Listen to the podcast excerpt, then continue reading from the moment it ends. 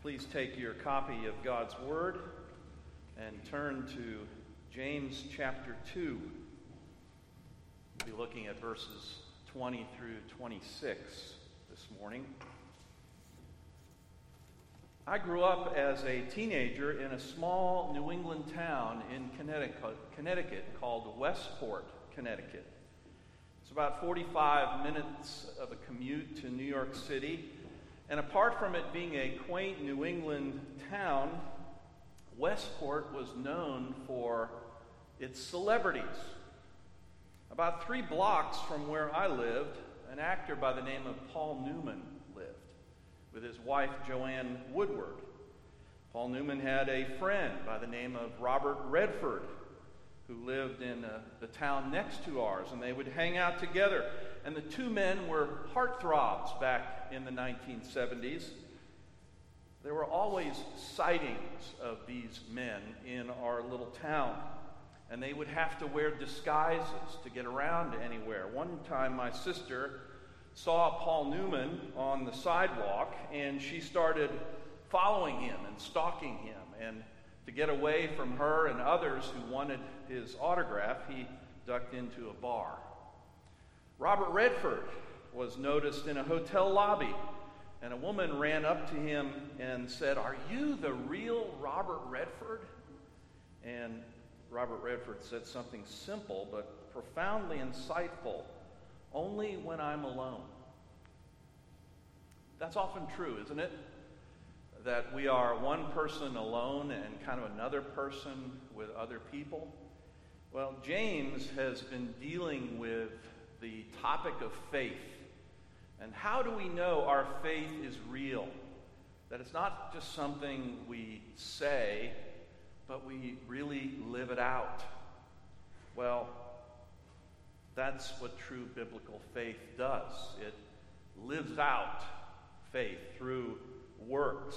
And so we have been in a verse by verse study of the book of James called Living Faith in the Midst of Affliction.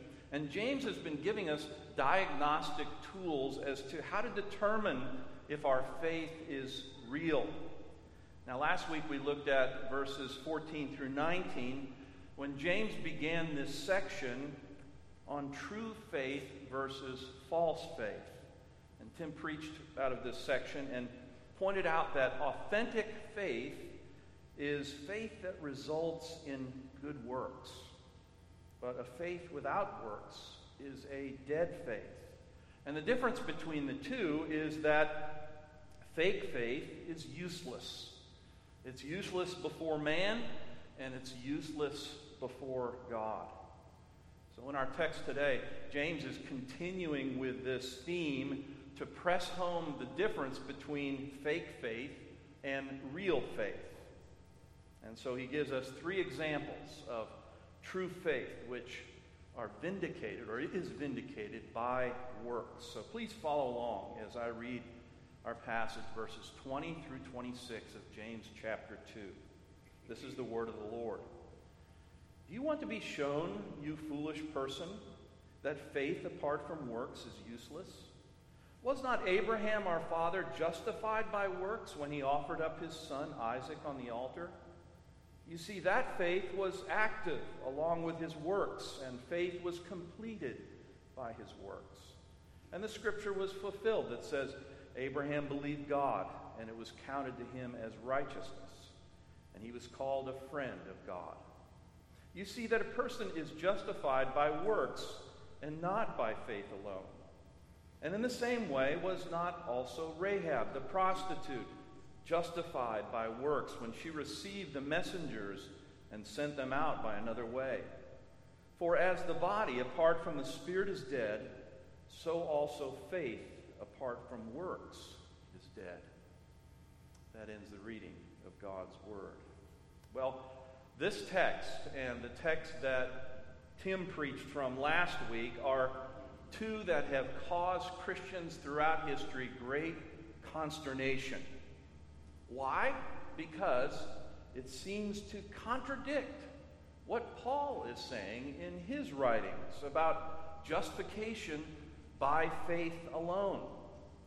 But I think James gets a bad rap here because I don't believe what he is saying is contradicting Paul. It's not a contradiction at all. What Paul is saying is the same thing that James is saying, and vice versa. James is just using the word justified in a different way, in a different sense. James is using it in a sense that it means demonstrating, or vindicating, or validating, or certifying, or proving. Jesus uses this word this way in Matthew chapter 11, 19. He says, Wisdom is justified by her deeds. That doesn't mean wisdom is declared righteous by its deeds. No, it means wisdom is proven by its deeds or fruits. Paul uses the word justification in a different way. It's a courtroom term. It means to declare righteous, whereas James uses it in a way to mean vindicate or demonstrate. Now, the other thing we need to realize, too, is that James's audience is different than Paul's audience. Paul is speaking typically to a mix of Gentile and Jewish Christians, but often appealing to the Gentile mind, whereas James is writing predominantly to a Jewish audience. These were men and women who had a lot of knowledge of the scriptures, but some of them had just a, an intellectual assent and not true faith. James and Paul teach the same thing about the relationship between faith and works. Last week we looked at Ephesians chapter 2, 8 through 10. Let me read that again. For by grace you have been saved through faith, and this is not your own doing. It is the gift of God, not a result of works, so that no one may boast. For we are his workmanship, created in Christ Jesus for good works, which God prepared beforehand that we should walk in them. So here he tells them that they're saved by faith alone, and it's not their own doing. But then he follows this by saying, as believers, we were created for good works, and therefore we ought to walk in them because God has prepared in advance that we should do so. So James and Paul are teaching the same thing. Good works are not the basis of our salvation, of our righteousness before God, but they are the necessary result of our belief in God. True religion, in other words, works. It hears the Word of God and obeys the Word of God. Well, now James begins this section in verse 20 by saying, Do you want to be shown, you foolish person, that faith apart from works is useless? James doesn't show a lot of tact here at this point, does he?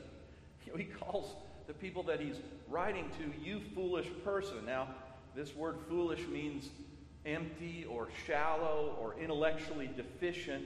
But James here, I think, is addressing an imaginary opponent who has no comprehension of spiritual truth. He's saying, You are empty spiritually if you do not understand that real faith begets results or works. Real faith is validated, real faith is vindicated by good works. So he's writing to those who may be tempted to believe that, to consider that, uh, that faith without deeds uh, is still true faith. And he's saying, no, it's useless. And so he gives us some evidence of this, some examples of how true faith always leads to good works. And the first example he gives is the example of the patriarch Abraham. Now, James appeals to this example to uh, the Jews because everybody knows who Abraham is. He's the father of the faith, he's the father of the Jewish people. And so he's saying, let's go back and look at the life of Abraham and see the results of his faith and how his works prove that he had true faith. Now, in Genesis 15 6, Abraham had just come off of a great military victory where he had rescued Lot and defeated four kings. And the battle had taken a lot out of him. He was tired and he drifted off into sleep. But at the same time, he was troubled in his soul because he did not have an heir. He did not have a son. And so God spoke to him in a vision. And he told him, Do not be afraid. I am your shield. And then God promised that he would have a son, that he would provide a son for him. And he took him outside and he said, Look at the stars of the sky and see if you can count them. And then he says, Your offspring will be as numerous as the stars. And then comes this great statement in Genesis 15 6. And he believed the Lord, and he counted it to him as righteousness. So, this belief in God's promise of how he would provide was counted to him as righteousness. He was declared righteous apart from works. This is 14 years before he was circumcised. This is hundreds of years before the law came. And Paul quotes this passage twice in arguing that the only way we can be justified before God is through faith alone in Jesus Christ alone. Now, James knew this theology in the Old Testament. He quotes this passage in verse 23. And James also knows what Paul has been teaching and his emphasis on justification by faith alone. So, why does he say in verse 21 and then in verse 24, Was not Abraham our father justified by works? Or you see that a person is justified by works and not by faith alone. Well, again, using this word justified in a different way. He's saying Abraham's faith was proven, Abraham's faith was validated, Abraham's faith was verified, certified, proven to be true by his works. Let's talk about Abraham a little bit. He had to wait an additional 14 years after God made this promise to him to finally have a child. Isaac was born by Sarah. And Abraham was 100 years old, and Sarah was 90. And then, when Isaac was a boy, in Genesis chapter 22, verse 2, God told Abraham to sacrifice Isaac. Can you imagine? what he must have felt like, the sickening horror that came over his soul. He, this was contrary to common sense, contrary to God's promises, contrary to his natural affections, his lifelong dreams, but he obeyed God. The next morning, at the glow of dawn, without a word to Sarah, he saddles up his donkey and he quietly called his two servants and his son and he collected the wood for the sacrifice, and he began this terrible journey.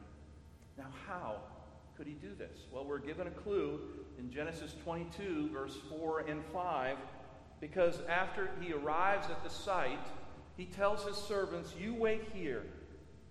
My son and I are going to go and worship, and we're going to return to you. So he believed that he was going to return with his son. And the writer of Hebrews reveals to us why he believed this. In Hebrews 11 19, it says, Abraham reasoned that God could raise the dead. So he believed that somehow God was going to preserve the life of his son. And you know what happened? He, he bound his son, he laid him on the altar. He was about to thrust the knife into Isaac when an angel called out his name and stayed his hand. And instead, God provides a substitute sacrifice, a ram in a thicket or in a bush, and he sacrifices that animal instead of Isaac. Well, James's point here is that his deed, this work of sacrificing or, or, or going about by faith uh, to sacrifice Isaac, showed or demonstrated that his faith was real. Abraham's faith was an active faith, along with his works. it was completed by his works. Now, this incident with Isaac wasn't an isolated situation. It wasn't the only act of faith on Abraham's part. In fact, the imperfect tense is used here. When this word is used, was active. And it tells us that his faith uh, uh, continually resulted in works throughout his life, before and after this event. And so it was shown to be genuine. It was validated. It was proven. It was matured by these successive tests that he underwent of obedience to the Lord. And so James quotes Genesis 15 6 in verse 23. He knows that faith alone is what was counted to Abraham as righteousness. And so we must understand that James is using this word justified in a different way than Paul was using it. So, so what? What is the application that we can take away from the validation of Abraham's faith by his works? Well, Abraham was declared righteous by God because of his faith. And he was declared a friend of God. But you know what the Bible says? The Bible says that mankind is not righteous. The Bible says that we are not God's friends. Yes, we were created to be righteous, we were created to be God's friends. But because Adam sinned, the whole human race was plunged into darkness. We inherit a sinful nature from our first father, Adam. And we are naturally, therefore, unrighteous and we are enemies of God, not friends of God. That's what the Bible says, that God is holy and he demands 100% righteousness from us at all times, from our thoughts and our attitudes to our words and our deeds. And we fall short of those requirements. And therefore, we cannot have fellowship with God. And furthermore, God is a just God.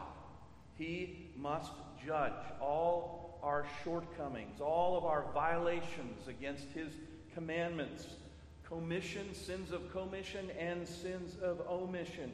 He cannot ignore any sin. He must judge every sin by punishing it in hell. And therefore, we acquire this great sin debt before God that we cannot repay, we cannot atone for apart from Christ. The wages of sin is death. And yet, God, in His love and mercy and compassion and in His wisdom, provided the way, the only way for us to be reconciled to God, the only way for us to be righteous before God and to be forgiven of all of our debt, and that is that He sent His Son to become our substitute, to come to this world, becoming a man with a human nature and yet without sin, in order to provide for us perfect human righteousness. And in order for our sins to be forgiven, He had to be punished for those sins in our place. All our sins were imputed to Christ on the cross those that he came to die for, and they were punished. God's wrath was poured down upon him. He drank the cup of wrath that we deserved on the cross through his suffering and death. And on the third day, he rose from the dead, proving that his transaction with God, proving that all that he did was acceptable to God for our salvation. So all who turn from trusting in their self righteousness trusting in their works, and all those who turn from their sin and trust in Christ alone for their salvation, they are declared righteous before God. They are declared forgiven of all of their sins. And so, my first application question is Have you trusted in Christ's work alone for your salvation? That is the most important question. And then, secondly, how do you know you have true faith in Jesus Christ? Has it been validated? The question is Is there validation of true biblical saving faith in you by a God word obedience? You say, if, if we analyze Abraham's obedience, it was primarily God word. He was responding to God's command to sacrifice Isaac. And so he obeyed God. Now, James has told us what this Godward kind of obedience looks like in the Christian life, how it is to be lived out. He's told us so far that believers are to consider it a joy when we encounter various trials.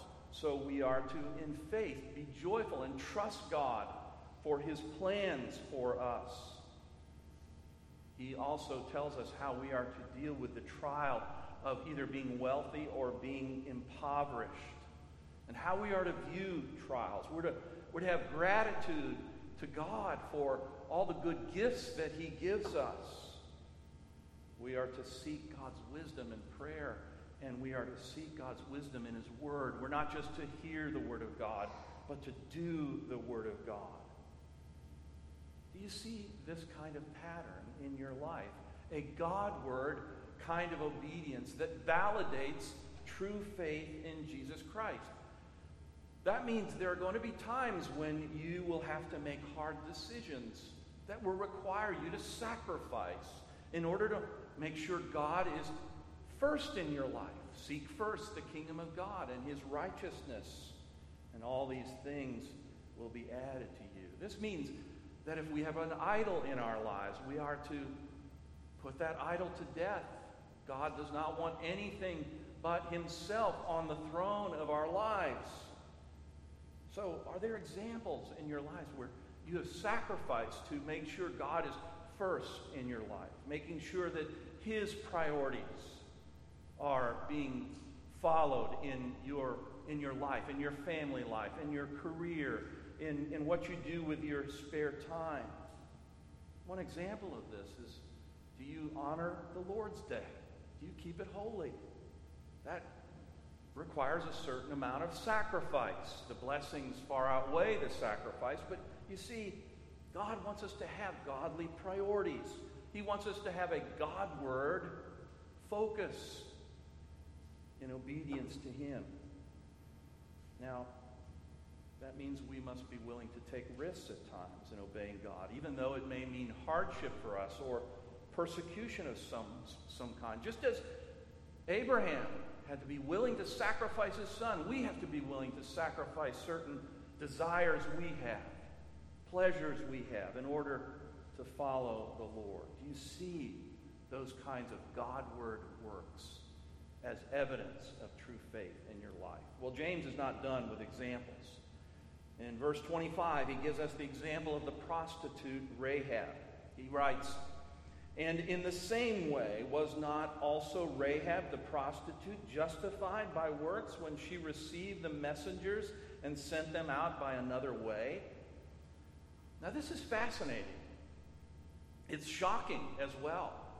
James uses this example of Abraham, the great father of, the faith a, great moral man for the most part.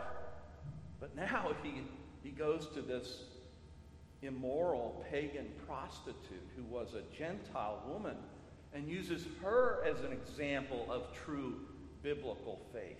How was her faith an example of a faith that was real and not useless? Well, let's recall the life of Rahab. She lived in Jericho, and God's people, after wandering 40 days in the wilderness, or 40 years in the wilderness, were, were commanded to go and take the promised land. And one of the chief fortresses between them and the promised land was Jericho.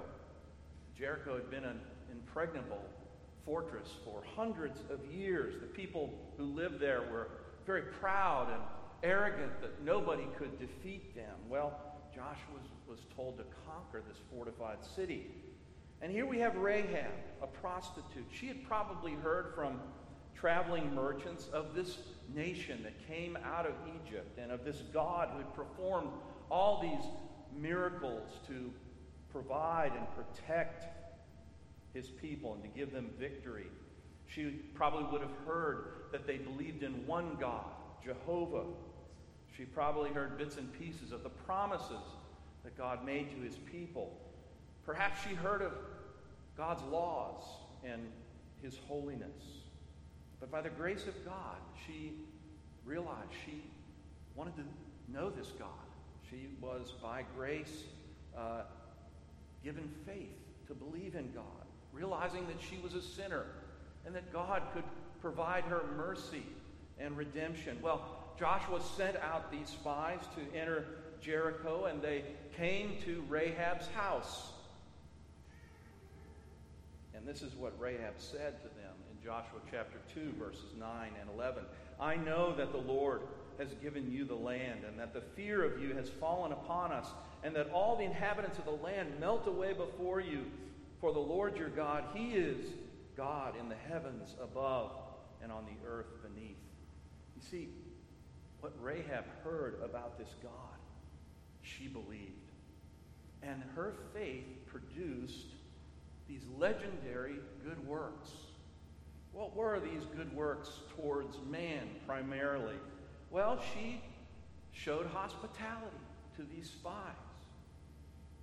The, the king of Jericho heard that they were there and demanded that Rahab turn them over. She hid these spies on the roof of her home, and she assisted them in their escape.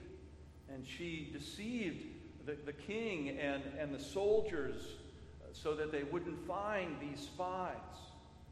In the great hall of faith in chapter 11 of Hebrews, it says, By faith, Rahab, the prostitute, did not perish with those who were disobedient because she had given a friendly welcome to the spies.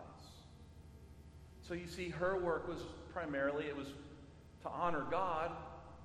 She trusted that God was going to protect her, but they were manward works and that she expressed hospitality to these spies. She hid them, she protected them, she identified with God's people instead of her own people.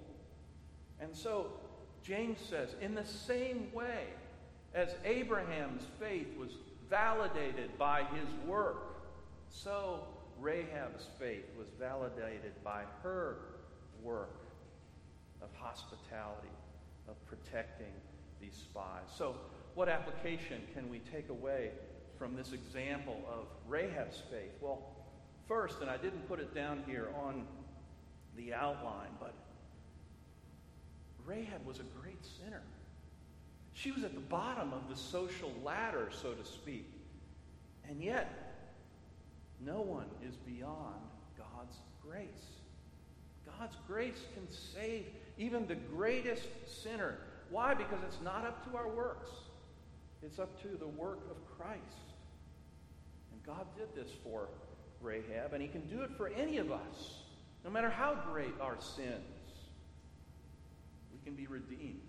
We can be justified by the grace of God through faith in Christ. No one is too far gone or so much of a sinner that God, by His grace, cannot declare a sinner righteous and forgiven. But the other application is this question Is there validation of true biblical saving faith in you? Not just before God, but before others. Rahab's faith was exemplified by her obedience to God that had a manward effect. In other words, it was expressed in protecting the spies, guiding the spies, showing hospitality. And isn't this what James has been teaching in this book so far? That our faith is to have a manward effect as well. We are to follow the royal law, to love our neighbor as we love ourselves. We're to show mercy as we have been shown mercy. One of the primary ways that we validate our faith is we're to bridle our tongues. It means visiting, actively caring for the vulnerable, the, the widows, the orphans. It means not showing partiality or favoritism based on externals of how rich or poor a person is, or, or their status in society, or the color of their skin. So we need to examine ourselves. Do we see evidence of this kind of faith in our life? Do you see a pattern in your life of, of, of, a, of these kinds of works toward man? Love. You have a heart of repentance when you don't see these kinds of works in your life? Well, James isn't done. There's one final example in verse 26 the example of the physical body. For as the body apart from the spirit is dead, so also faith apart from works is dead. He's drawing a simple example or analogy here. Just like our bodies are dead without our souls. You know, when we die, the Bible says our souls or our spirit leaves us and goes either to heaven or to hell. Our soul or our spirit is what animates, gives life to our body. And he says the same thing is true with true faith. Without works, faith is dead, just like without the spirit of man or the soul of man, our bodies are dead. Now, what causes a person to be born again spiritually? Well, the third person of the Trinity, the Holy Spirit, comes and regenerates our hearts, gives us faith and repentance, and indwells us, unites us to the Godhead. And, and he enlivens our faith. He gives our faith feet. He gives us the power and the desire to obey his commands. And so the last application question is Is there validation of true biblical saving faith in you through the Spirit's power? Just as the soul of a man enlivens his body, so the Holy Spirit enlivens our faith and and, and, and so, can you see evidence of that in your life where the Holy Spirit is giving you power and the desire to obey the Lord? You know, James would have been shocked if anyone suggested that he was arguing for salvation by works. He simply saw faith and works as inseparable. Jesus saw the same thing in Matthew chapter 7, verse 16 through 20. He says a disciple is known by his fruit, just as a tree is known by its fruit. He said in John 8:29, the children of Abraham do the deeds of Abraham. And then that famous chapter in John 15 where he talks about how we are like branches abiding in him as the vine. He says that these branches are to bear fruit. If they don't bear fruit, what happens to them? They're cut off. You know, it's said that Napoleon, the great French general, while looking at some papers while he was on his horse, let go of his bridle. And the horse reared, and the emperor was in danger. And a corporal very quickly leaped forward and caught the bridle and bring the horse under control. And Napoleon turned to that corporal and he saluted him and said, Thank you, Captain. It was an immediate promotion. And the corporal said, Of what company, sir? Of my guards, Napoleon replied. And this young corporal immediately picked up his belongings and walked across the field toward the emperor's staff, tearing off the corporal stripes as he went. And he took his place among the officers. And the officers said, What in the world are you doing? And he replied, I'm a captain of the guard. By whose order? By the emperor's order. You see, a man of no faith would have not picked up his belongings and gone to the officers' quarters and claimed his new position. But this describes really the difference between mental assent and true faith. True faith takes God at his word and acts upon it. And James has given proof of how true faith will be followed by action, by works. And so there's urgency in James's words here because he's saying you must see this kind of relationship between faith and works in your life. If you don't, your faith is dead. You would acknowledge that it's only by faith that you are declared righteous and forgiven of your sins. That's what saves you. but good works are always the fruit of saving faith. And so ask yourself does your life show what you believe, show what you profess? Luther said this idle faith is not justifying faith. We say that justification is effective without works, not that faith is without works. Oh, it is a living, busy, active, mighty thing, this faith, and so it is impossible for it not to do good works incessantly. And Calvin said, It is therefore faith alone which justifies, and yet the faith which justifies is not alone. So, it's not on the basis of works stemming from faith that a person is justified, but a faith where there is no resulting works is not true faith. Therefore, let us examine our hearts our lives to make sure that we have this kind of faith that results in Godward works and manward good works according to God's commandments. Let's pray also that if we have this faith, that God would continue to cause the fruit of good works to flow from our faith. Let's pray. Oh Lord, we